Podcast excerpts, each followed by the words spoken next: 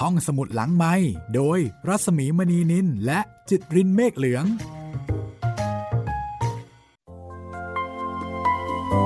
ตอนรับคุณผู้ฟังเข้าสู่ห้องสมุดหลังไม้นะคะ แล้วก็วันนี้มาถึงตอนที่ 10 นะคะ ของการเรียนรู้ประวัติศาสตร์อย่างมีรสชาติ กับหนังสือวาทะเจ้านายเล่าประวัติศาสตร์ ของคุณสันสนีวีระสินชัยค่ะ วันนี้ก็เลือกวาทะที่ น่าสนใจ แล้วก็มีหลากหลายเรื่องราวมาเล่าให้คุณได้ฟังเช่นเคยนะคะ ถ้าคุณผู้ฟังท่านไหนที่ติดตามฟังรายการ แล้วก็นึกสนุก อยากที่จะอ่านด้วยตัวเอง หนังสือนี้ ชื่อว่าวาทะเจ้านายเล่าประวัติศาสตร์ จัดพิมพ์โดยศิลปะวัฒนธรรมฉบับพิเศษในเครือมติชนค่ะ ยังคงมีจำหน่ายตามร้านหนังสือใหญ่ ๆ โดยทั่วไป สนุกมากนะคะทำให้การเรียนรู้ประวัติศาสตร์ไม่น่าเบื่อเลย เอาละค่ะวันนี้ เราจะเริ่มต้น ด้วยวาทะที่ว่า ฉันมีมากก็ใช้มาก มีน้อยก็ใช้น้อย อายุถึงปูนนี้แล้ว นี่เป็นวาทะของเจ้านายพระองค์ใด ฉันมีมากก็ใช้มาก มีน้อยก็ใช้น้อย อายุถึงปูนนี้แล้ว ติดตามได้เลยค่ะ กับวาทะเจ้านายเล่าประวัติศาสตร์ตอนที่ 10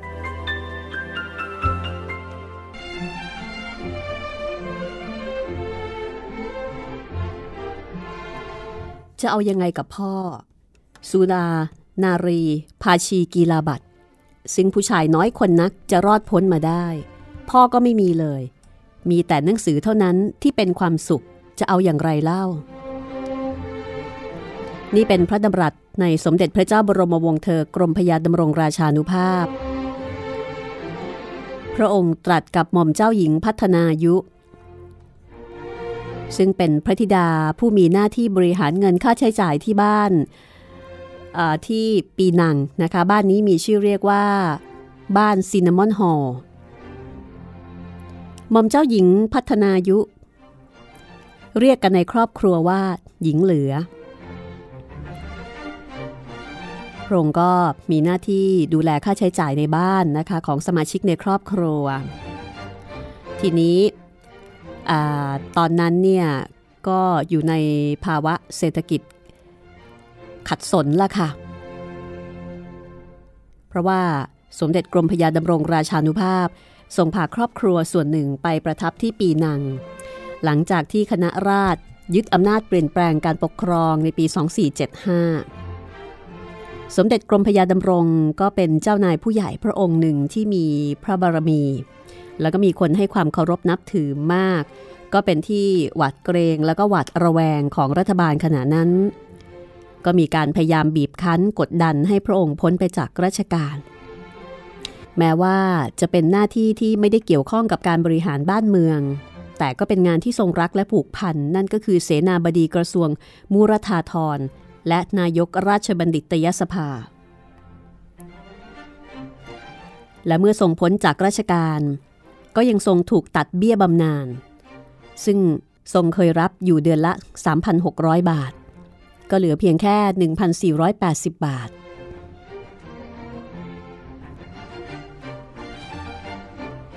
เพื่อหลีกเลี่ยงความยุ่งยาก ดังที่พระองค์ตรัสกับพระธิดาถึงพระดำริในการเสด็จไปประทับที่ปีนังว่า พ่อยังมีลูกศิษย์และเพื่อนฝูงมากทั่วพระราชอาณาจักร เขาไม่มาหาก็ดูเป็นอากตันยูถ้ามาก็จะถูกหาว่าเป็นพวกเจ้า เราให้สุขเขาไม่ได้ ก็อย่าให้ทุกข์เขา ไปเสียให้พ้นดีกว่า เราก็สบาย เขาก็สบาย เมื่อเสด็จไปประทับที่ปีนังทรงดำรงพระชนชีพอย่างประหยัดมัธยัติตามภาวะเศรษฐกิจของครอบครัว ซึ่งค่อนข้างจะฝืดเคือง เพราะว่าตลอดพระชนชีพ พระองค์ไม่ทรงเคยประกอบกิจการอื่นใดนอกจากการรับราชการ เบี้ยบำนาญก็ถูกปรับลดลงครั้งแล้วครั้งเล่า จนในที่สุดเหลือเพียงเดือนละ 960 บาท เงินปีซึ่งเป็นเงินพระราชทานปีละ 6,000 บาท เบี้ยวัดของพระธิดาองค์ละ 80 บาทต่อปี เฉลี่ยแล้วทั้งครอบครัวเนี่ยจะมีรายได้ตกเดือนละ 1,480 บาท ประมาณ 640 เหรียญ แล้วก็เงินจำนวนนี้เองที่ต้องใช้ในการดำเนินพระชนชีพแต่ละเดือน ซึ่งก็จะประกอบด้วยค่าเช่าบ้าน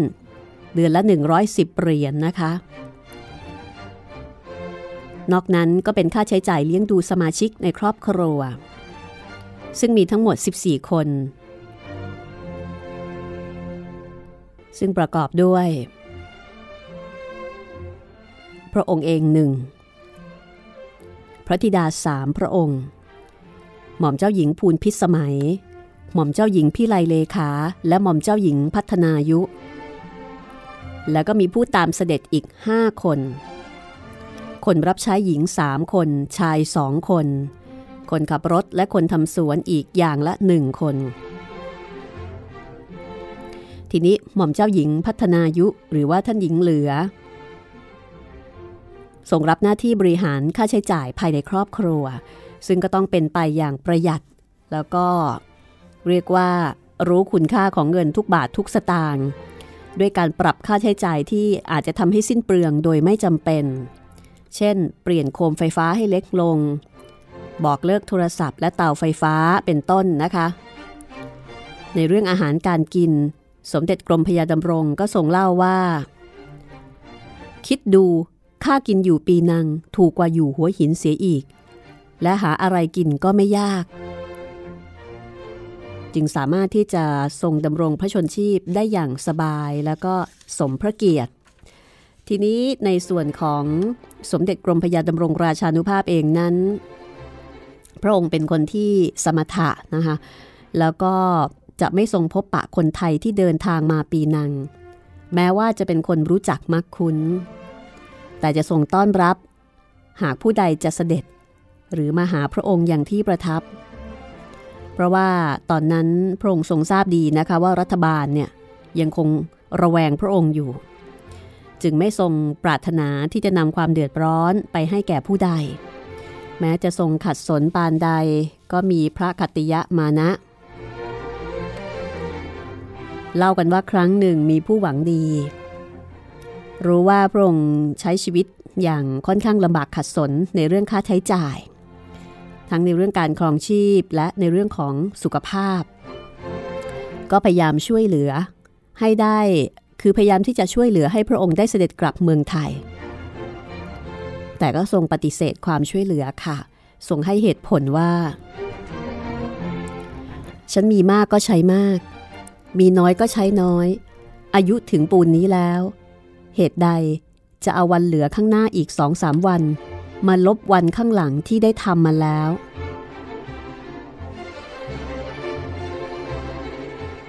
สมเด็จกรมพยาดำรงราชานุภาพทรงใช้เวลาส่วนใหญ่ในบ้านที่ซินนามอนฮอลอ่านเขียนหนังสือบันทึกนิพนธ์ความรู้ต่างๆ ที่ทรงสนพระทยัยทรงมีความสุขกับการส่งพระราชหัตถเลขาโต้ตอบ กับสมเด็จเจ้าฟ้ากรมพยานริศรานุวัติวงศ์ ซึ่งเป็นพระอนุชาร่วมพระชนกที่มีพระชนมายุไล่เลี่ยกัน แล้วก็สนิทสนมกันเป็นพิเศษ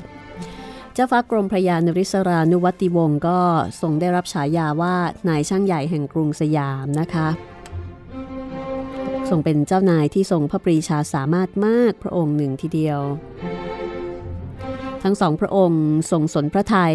และก็พอพระไทยในเรื่องเดียวกันสิ่งเดียวกัน คอเดียวกันนะคะถ้าพูดภาษาเราเราพระหัตถเลขาหรือว่าจดหมายที่ทั้งสองพระองค์ส่งโต้ตอบกันไปมานั้น ก็เหมือนกับได้พูดคุย ในคนที่มีความคิดความชอบเหมือนเหมือนกัน ก็เป็นความสุขด้วยกันทั้งสองฝ่าย และพระองค์ก็ทรงถือเป็นกิจวัตรที่ทรงปฏิบัติสม่ำเสมอไม่เคยขาด เป็นระยะเวลายาวนานถึง 9 ปีนะคะ และพระหัตถเลขาโต้ตอบก็มีเรื่องราวต่างๆ ทั้งความคิดเห็นส่วนพระองค์ที่เกิดจากประสบการณ์ รวมไปถึงที่เกิดจากการค้นคว้า ทรงอ่าน ทรงรับรู้จากหนังสือต่างๆ ไม่ว่าจะเป็นด้านศิลปะ วรรณคดี อักษรศาสตร์ สถาปัตยกรรม ขนบธรรมเนียมประเพณี รัฐประศาสนศาสตร์ ตลอดจนโบราณคดีและประวัติศาสตร์ และจดหมายหรือพระหัตถเลขาที่โต้ตอบในครั้งนี้นะคะ ต่อมาก็ได้กลายเป็นหนังสือวิชาการที่ทรงคุณค่าค่ะ ปัจจุบันนี้นักวิชาการก็ยังคงใช้เป็นหนังสือค้นคว้าอ้างอิง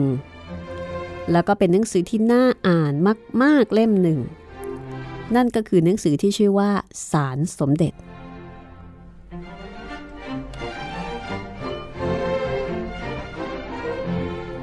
ในการที่ทรงพระนิพนธ์สารสมเด็จนั้น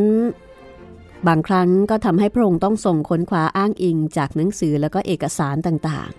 ๆ ก็ทรงใช้หนังสือที่ทรงนำไปจากเมืองไทย แล้วก็หนังสือที่พระโอรสธิดา พระบรมวงศานุวงศ์พระญาติสนิทมิตรสหาย ซึ่งทราบถึงความโปรดปรานของพระองค์ก็พากันส่งหนังสือทั้งเก่าทั้งใหม่มาถวายให้ทรงมิได้ขาดนะคะ โดยเหตุนี้จึงไม่ทรงมีรายจ่ายเกี่ยวกับการซื้อหนังสือต่างๆ แต่อย่างไร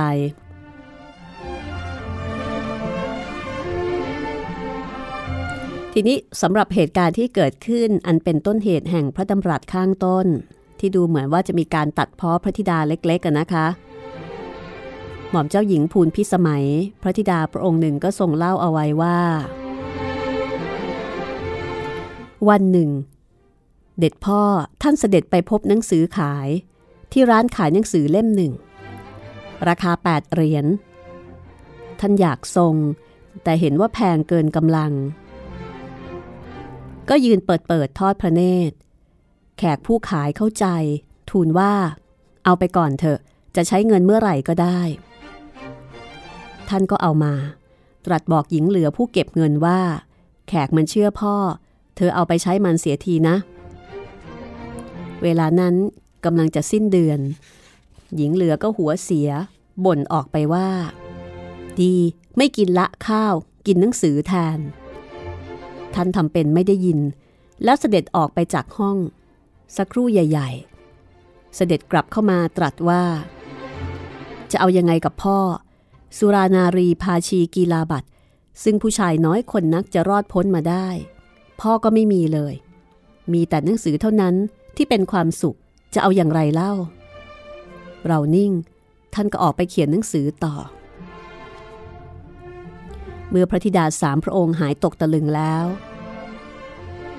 หม่อมเจ้าหญิงภูลพิสมัยก็เล่าต่อว่าในครั้งนั้น หญิงเหลือเขาลุกขึ้นคว้าเงินในลิ้นชักได้อีก 12 เหรียญ เขาก็ออกไปส่งถวาย ว่ายังมีซื้อได้อีกเล่มหนึ่ง ท่านก็ส่งพระสวนไม่ว่าอะไร ตามธรรมดาไม่ทรงเก็บเงินเอง ขอมีติดกระเป๋าเพียงหนึ่งเหรียญเผื่อรถเสียจะได้กลับบ้าน พระดำรัสดังกล่าวของสมเด็จกรมพยาดำรงราชานุภาพ ก็แสดงให้เห็นถึงพระจริยวัตรอันงดงามที่ตลอดพระชนชีพก็ทรงทุ่มเทมุ่งมั่นให้กับการทำงาน เพื่อประเทศชาติ แล้วก็แสดงให้เห็นถึงความเป็นคนรักหนังสือของพระองค์ท่านนะคะ แม้ว่า สถานการณ์ของชีวิต จะอยู่ในภาวะที่ขัดสน แต่พระองค์ก็ยังคงมีความสุขกับการอ่าน การเขียน และสิ่งต่างๆเหล่านี้นะคะ ก็ปรากฏเป็นผลงานเป็นพระนิพนธ์ซึ่งมีคุณค่าอย่างมากต่อคนรุ่นหลังอย่างเราๆค่ะ ผลงานการนิพนธ์ของพระองค์ท่าน นอกเหนือจากเรื่องสารสมเด็จที่เป็นจดหมายโต้ตอบ กับสมเด็จเจ้าฟ้ากรมพยานริศรานุวัติวงศ์แล้วนะคะ ก็มีหนังสือนิทานโบราณคดี แล้วก็อื่นๆ คุณผู้ฟังที่สนใจ ก็ลองค้นใน Google ดูได้นะคะค้นจากชื่อสมเด็จกรมพยาดำรงราชานุภาพค่ะ ก็จะปรากฏรายชื่อของหนังสือที่พระองค์เคยทรงนะคะ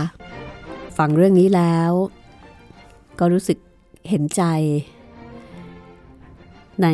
ชีวิตบ้านปลายพระชนชีพของพระองค์ทีเดียวนะคะ เพราะว่าพระองค์ก็ทรงทำคุณงามความดีมาตลอด แต่ปรากฏว่าบ้านปลายพระชนชีพ ก็ต้องออใช้ชีวิตในต่างแดน เพื่อหลีกเลี่ยงความเดือดร้อนที่จะเกิดมีกับคนอื่นๆ แล้วก็ต้องดำรงพระองค์อยู่ในความสมถะเรียบง่าย อันเนื่องมาจากการถูกตัดค่าใช้จ่ายส่วนพระองค์ เอาละค่ะ มาถึง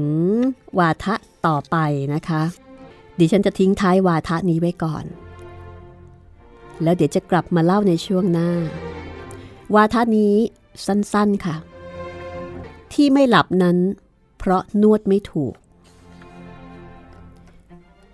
ที่ไม่หลับนั้น เพราะนวดไม่ถูก นี่เป็นวาทะของเจ้านายพระองค์ไหน ให้คุณผู้ฟังลองเดา ถ้ายังเดาไม่ได้ ดิฉันจะแถมให้อีกนิดหนึ่งนะคะ เดือดร้อนเต็มทีไม่มีความสุขเลย ถ้ากลับมามีแหม่มเข้ามาด้วย อย่าได้เข้าใจ ว่าไปเกิดคิดเคลิ้มครั่งขึ้นทั้งแก่ ขอให้เข้าใจว่าเป็นนิส นอนหนูสละอีสอเสือ เดือดร้อนเต็มทีไม่มีความสุขเลย ถ้ากลับมามีแหม่มเข้ามาด้วย อย่าได้เข้าใจว่าไปเกิดคิดเคลิ้มครั่งขึ้นทั้งแก่ ขอให้เข้าใจว่าเป็นนิส พักสักครู่นะคะ แล้วเดี๋ยวกลับมาฟังคำเฉลยว่านี่คือวาทะของเจ้านายพระองค์ไหน และทรงกล่าวถึงเรื่องใดค่ะ คุณกำลังติดตามห้องสมุดหลังใหม่นะคะ กับเรื่องราว ในหนังสือวาทาเจ้านายเล่าประวัติศาสตร์ ของคุณสันสนีวีระสินชัย ศิลปะวัฒนธรรมฉบับพิเศษจัดพิมพ์อยู่ในเครือของมติชนนะคะ กับวาทะที่ว่าที่ไม่หลับนั้นเพราะนวดไม่ถูกเดือดร้อนเต็มที ไม่มีความสุขเลย ถ้ากลับมามีแหม่มเข้ามาด้วย อย่าได้เข้าใจว่าไปเกิดคิดเคลิ้มคลั่งขึ้นทั้งแก่ ขอให้เข้าใจว่าเป็นนิส นี่เป็นข้อความตอนหนึ่งในพระราชหัตถเลขาของรัชเกล้ารัชกาลที่ 5 ที่ทรงมีถึงสมเด็จพระเจ้าบรมวงศ์เธอกรมพยาดำรงราชานุภาพเมื่อครั้งเสด็จประพาสยุโรปครั้งที่สองปีพุทธศักราช 2450 เป็นพระราชปรารภนะคะถึงความไม่สบายพระวรากาย อันเนื่องมาจากพระพลานามัยไม่สมบูรณ์ และไม่ได้รับการปรนนิบัติที่ถูกพระราชหฤทัยโดยเฉพาะเรื่องการถวายงานนวดค่ะ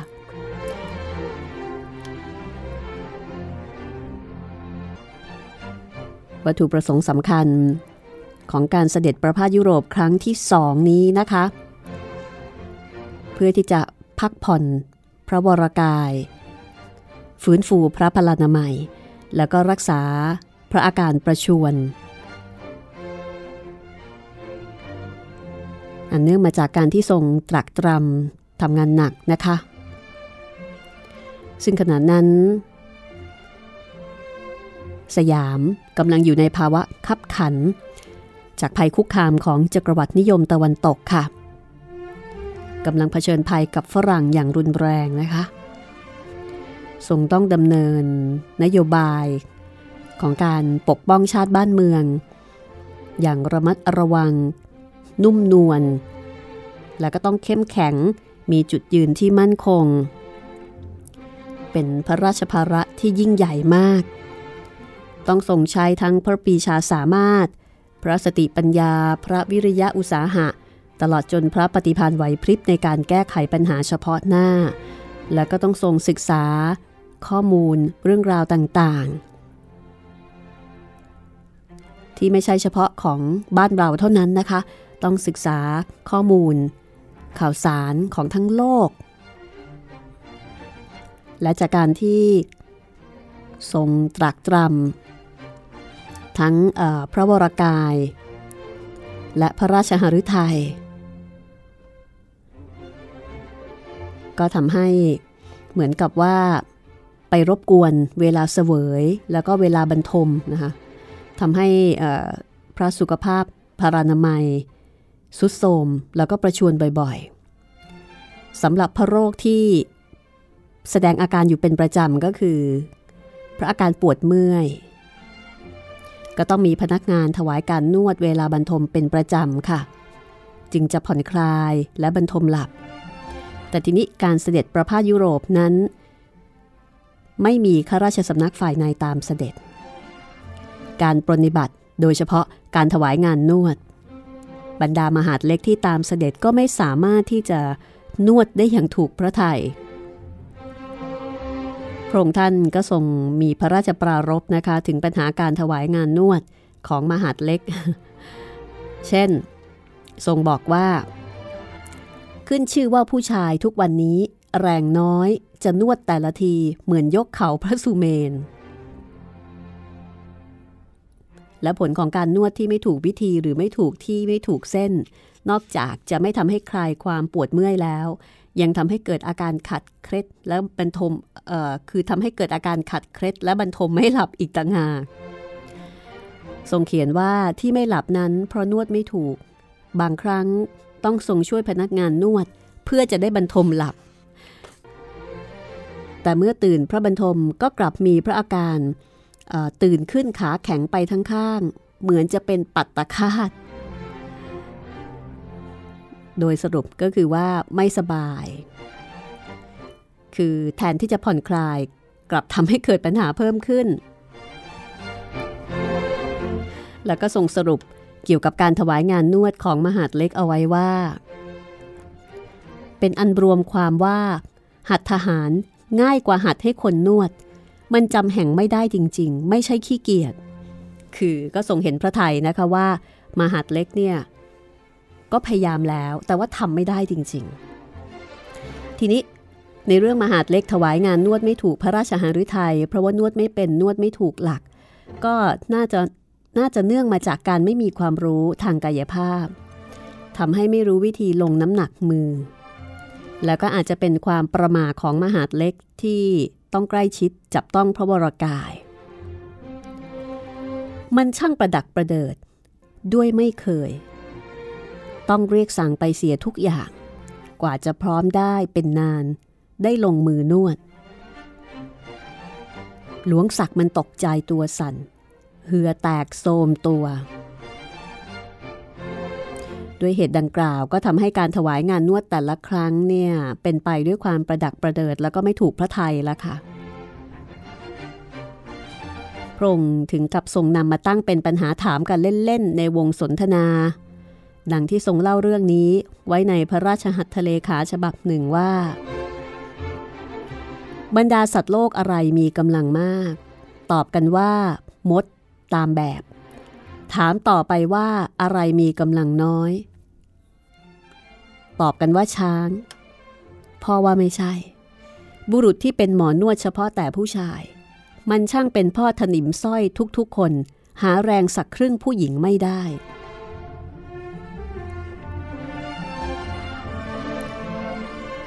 คือโปรดหมอนวดผู้หญิงมากกว่า แสดงว่าที่ผ่านมาเนี่ย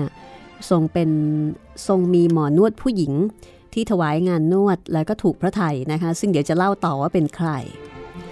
การที่งานถวายงานนวดกลายเป็นเรื่องใหญ่นั้นส่วนหนึ่งก็มาจากพระพลานามัยที่ไม่ทรงสมบูรณ์ แล้วก็มาจากพระอารมณ์นะคะ ซึ่งไม่ใครจะเบิกบานอยู่แล้ว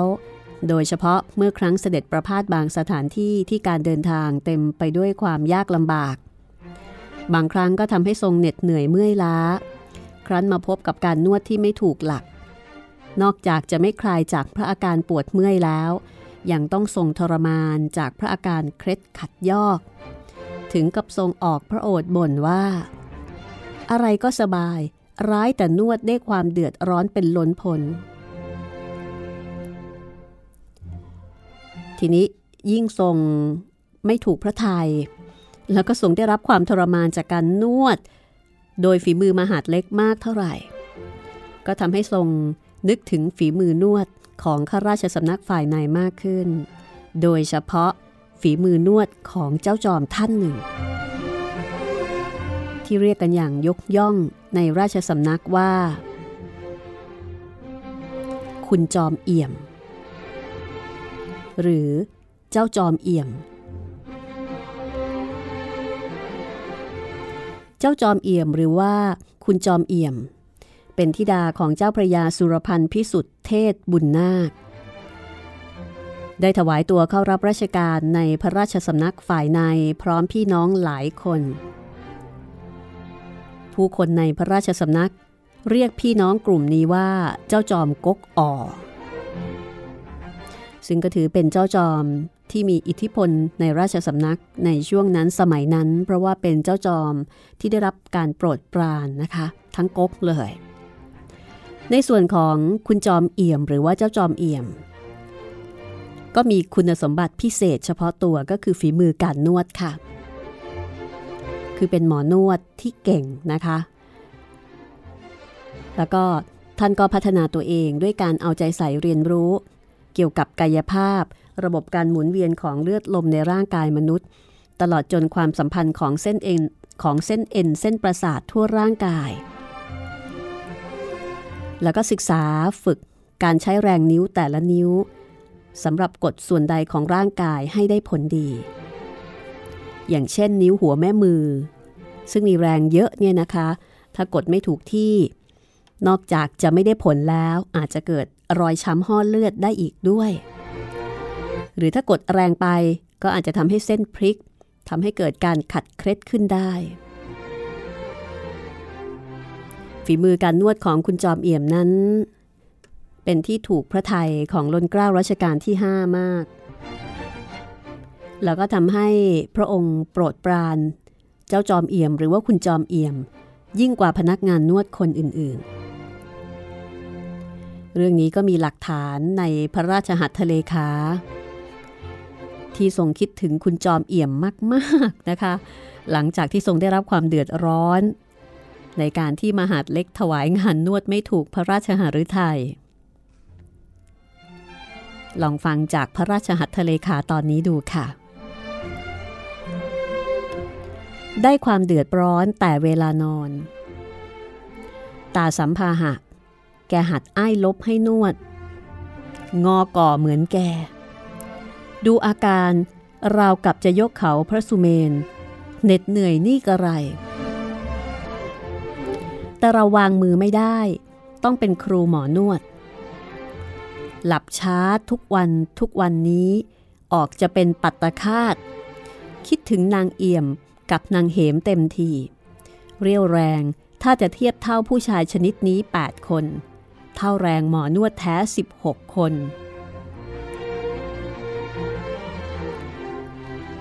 นอกจากจะมีพระราชปรารภกับผู้อื่นแล้วนะคะ ในส่วนตัวคุณจอมเอี่ยมเองก็ได้รับพระราชทานพระราชหัตถเลขา ที่ทรงบอกความคิดถึง แล้วก็ยกย่องความเก่งด้านการถวายงานนวดค่ะ ก็คือ ทรงเขียนจดหมายนะคะ ถึงคุณจอมเอี่ยมเนี่ยโดยตรงด้วย คือในขณะที่เสด็จประพาสยุโรปนั้นก็จะมี เฉพาะบางพระองค์แล้วก็บางท่านเท่านั้นที่จะได้รับจดหมายหรือพระราชหัตถเลขาจากพระองค์ ถ้าใครได้รับก็ถือว่าเป็นคนโปรดนะคะ คุณจอมเอี่ยมเนี่ยก็เป็นคนหนึ่งที่ได้รับ เพราะว่าเป็นหมอนวดที่ถูกพระทัยมาก ซึ่งก็ทำให้คุณจอมเอี่ยมนี่ปรับปลื้มเป็นที่ยิ่ง เรื่องนี้มีปรากฏในพระราชหัตถเลขา ของสมเด็จพระปิดตุฉาเจ้าสุขุมารมาราศีนะคะ ซึ่งทรงเป็นพระอัครราชเทวี ในรัชกาลที่ 5 แล้วก็เป็นพระราชมารดานะคะสองของสมเด็จเจ้าฟ้าบริพัตรสุขุมพันธ์ซึ่งเป็นพระราชโอรสพระองค์โปรดของรัชกาลที่ 5 ซึ่งตอนนั้นเจ้าฟ้าบริพัตรทรงศึกษาวิชาการทหารบกในประเทศเยอรมนี สมเด็จพระนางเจ้าสุขุมารมารสีทรงเล่าถึงเรื่องนี้เอาไว้ว่า แม่ได้ยินเขาโจทย์กันถึงพระราชโทรเลขถึงกรมดำรง ว่าไม่ทรงสบายแหลกกลิ้วมหาดเล็ก มีคนวิตกอยู่เป็นอันมาก ไหนจะวิตกพระอาการอื่นจะกำเริบ ไหนจะกลัวลูกถูกกลิ้วด้วย แต่เมื่อทราบตามหนังสือของลูกก็คลายวิตกไปส่วนหนึ่ง แม่เอี่ยม เขาได้รับพระราชหัตทรงพรรณนาคุณความดีในการนวดอยู่ข้างเหวมาก บอกว่า ครั้งนี้ ตัวได้ชื่อเสียงที่สุด ความคิดถึงฝีมือการนวดของคุณจอมเอี่ยม น่าจะเกิดขึ้นทุกครั้งนะคะ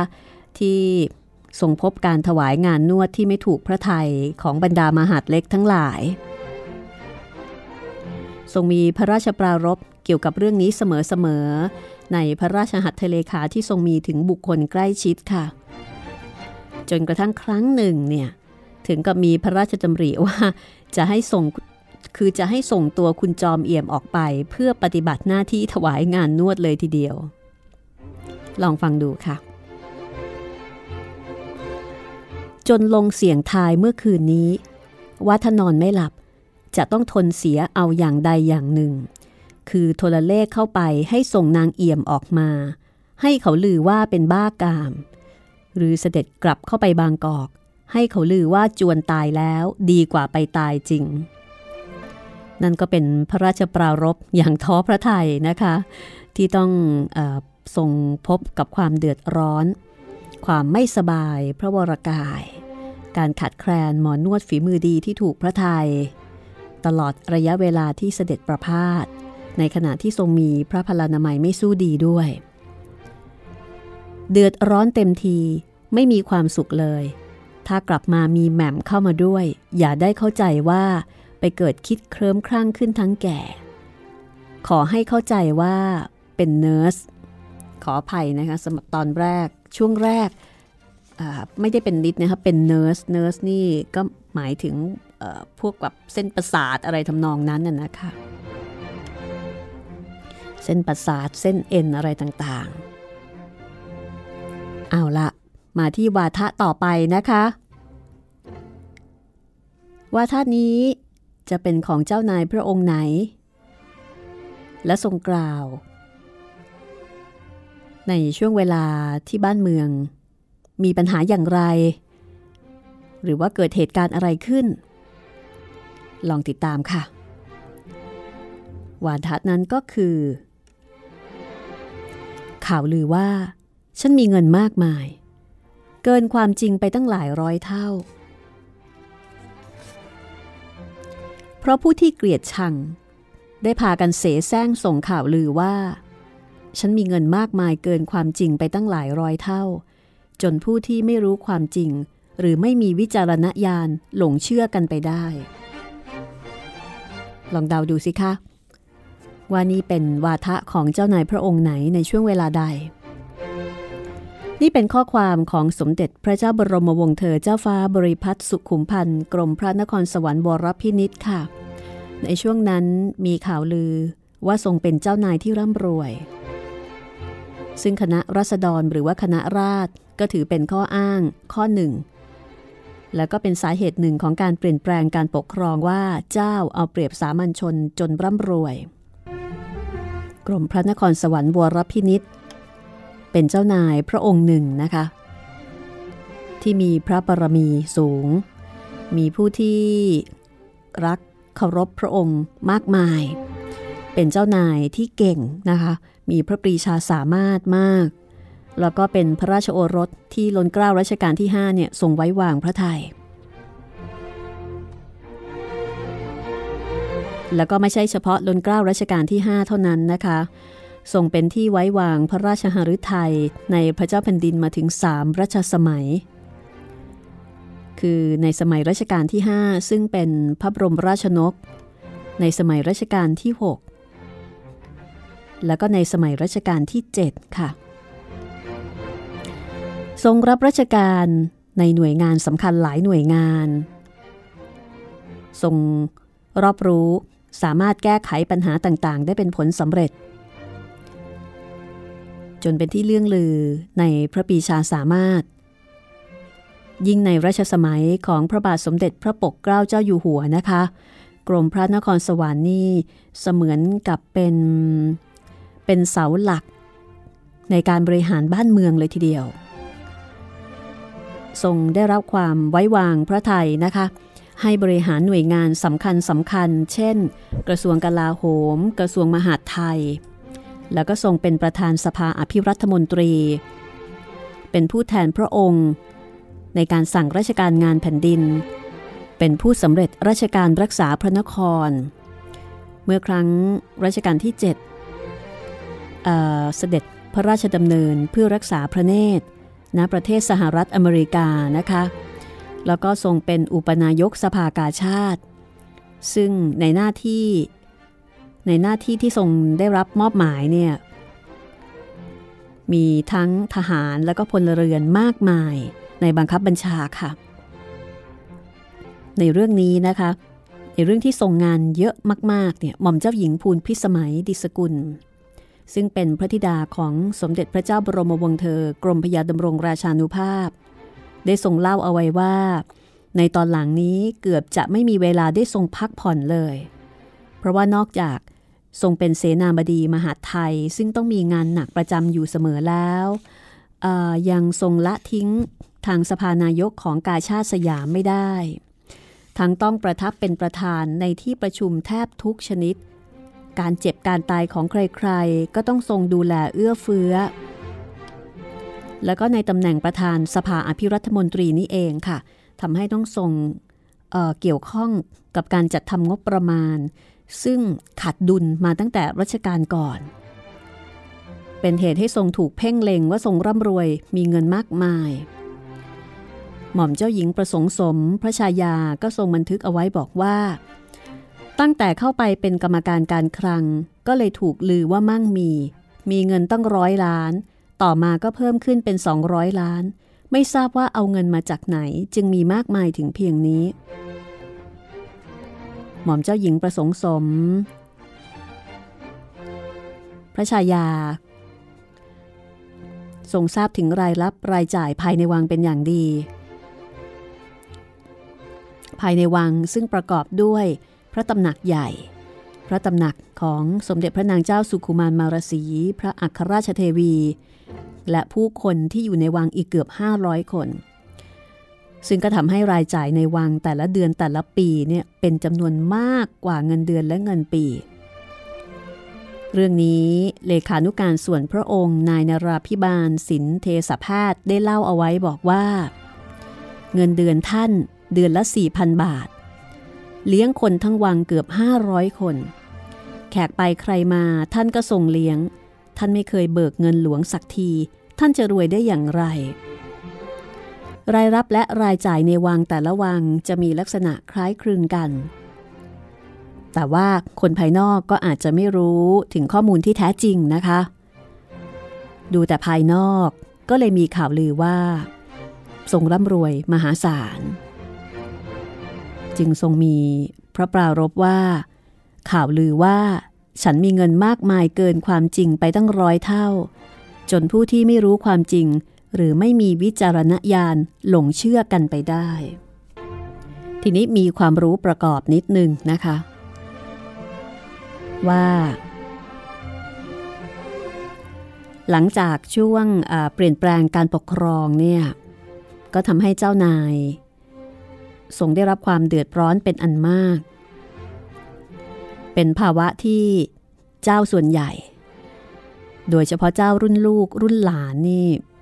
คือเป็นภาวะตกต่ำของอพระบรมวงศานุวงศ์หรือว่าเจ้านายทั้งหลาย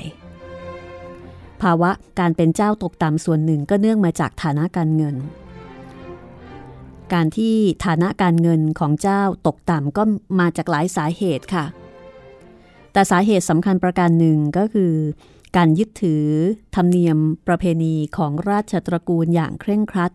ว่าเกิดเป็นเจ้านายจ้องช่วยทำราชการบ้านเมือง รายได้หลักก็คือการรับพระราชทานเงิน ซึ่งมีทั้งเงินเดือนและเงินปี แล้วก็มีกรอบประเพณีเรื่องเสื่อมเสียพระเกียรติยศบังคับเอาไว้ทำให้เจ้านายส่วนใหญ่ในยุคนั้นมีหน้าที่ปฏิบัติราชการ เพื่อความเจริญรุ่งเรืองและมั่นคงของบ้านเมือง และด้วยเหตุที่มีกรอบป้องกันการเสื่อมเสียพระเกียรติยศนะคะ เจ้านายจึงต้องปฏิบัติพระองค์อย่างสะอาดบริสุทธิ์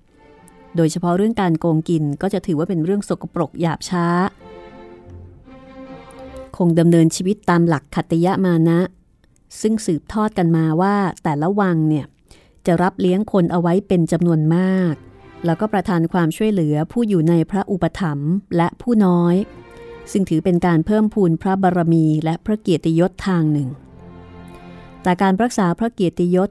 และการเพิ่มพูนพระบารมีนั้นจะต้องมีทั้งทรัพย์และชาติตระกูลค่ะ จะขาดสิ่งหนึ่งสิ่งใดมิได้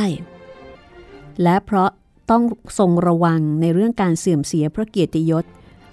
เจ้านายในยุคนั้นจึงไม่ทรงสามารถประกอบอาชีพ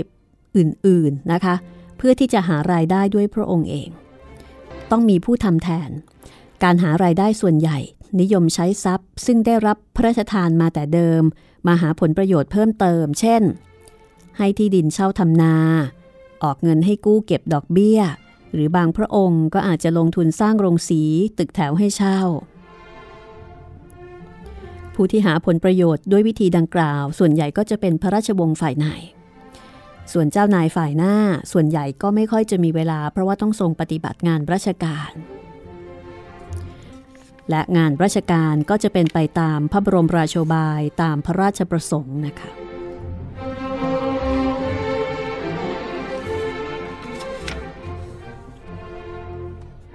เจ้านายพระองค์ไหน ได้ทรงเลื่อนกรมหรือว่าได้เฉลิมพระยศ แม้ว่า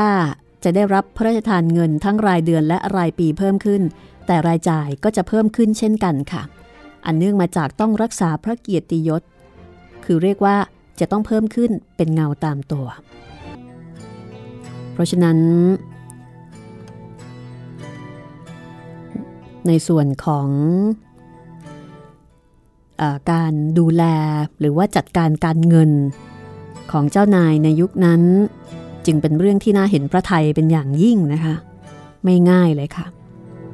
จะมีกรอบปฏิบัติหลายอย่าง ที่ทำให้ไม่สามารถทรงทำได้ ตามที่ต้องการ และสิ่งสำคัญก็คือว่าต้องรักษาพระเกียรติยศ แต่ถึงอย่างไร คนทั่วไปที่อาจไม่ทราบข้อมูล เห็นแต่ภาพภายนอก ก็มักจะมีการลือกันไป อย่างเช่นที่สมเด็จเจ้าฟ้าบริพัตรสุขุมพันธ์กรมพระนครสวรรค์วรพินิษทรงปรารบด้วยความน้อยพระทัยว่า ผู้คนเนี่ยลือกันมากมายว่าพระองค์รวย เกินกว่าความเป็นจริง คือถ้าเทียบกับคนธรรมดาอย่างเราๆก็แน่นอนทรงทรงมั่งคั่งกว่าเราอยู่แล้วนะคะ ด้วยพระเกียรติยศที่ทรงเป็นเจ้านายชั้นสูง แต่ที่พระองค์ทรง พราะปรารบก็คือว่าลือจนเกินความจริง เพราะว่ามีพระราชทรัพย์ก็จริง แต่ก็มี มีพระภาระที่มากพอกันตามไปด้วย นี่คือประวัติศาสตร์เรื่องราวที่น่าศึกษานะคะ จากหนังสือว่าถ้าเจ้านายเล่าประวัติศาสตร์ เรียบเรียงค้นคว้าโดยคุณสันสนีวีระสินชัย จัดพิมพ์โดยศิลปะวัฒนธรรมฉบับพิเศษ ในเครือมติชน เล่าโดยห้องสมุดหลังไม้วันนี้หมดเวลาแล้วลาไปก่อนสวัสดีค่ะ ห้องสมุดหลังไม้โดยรัสมีมณีนินและจิตรินเมฆเหลือง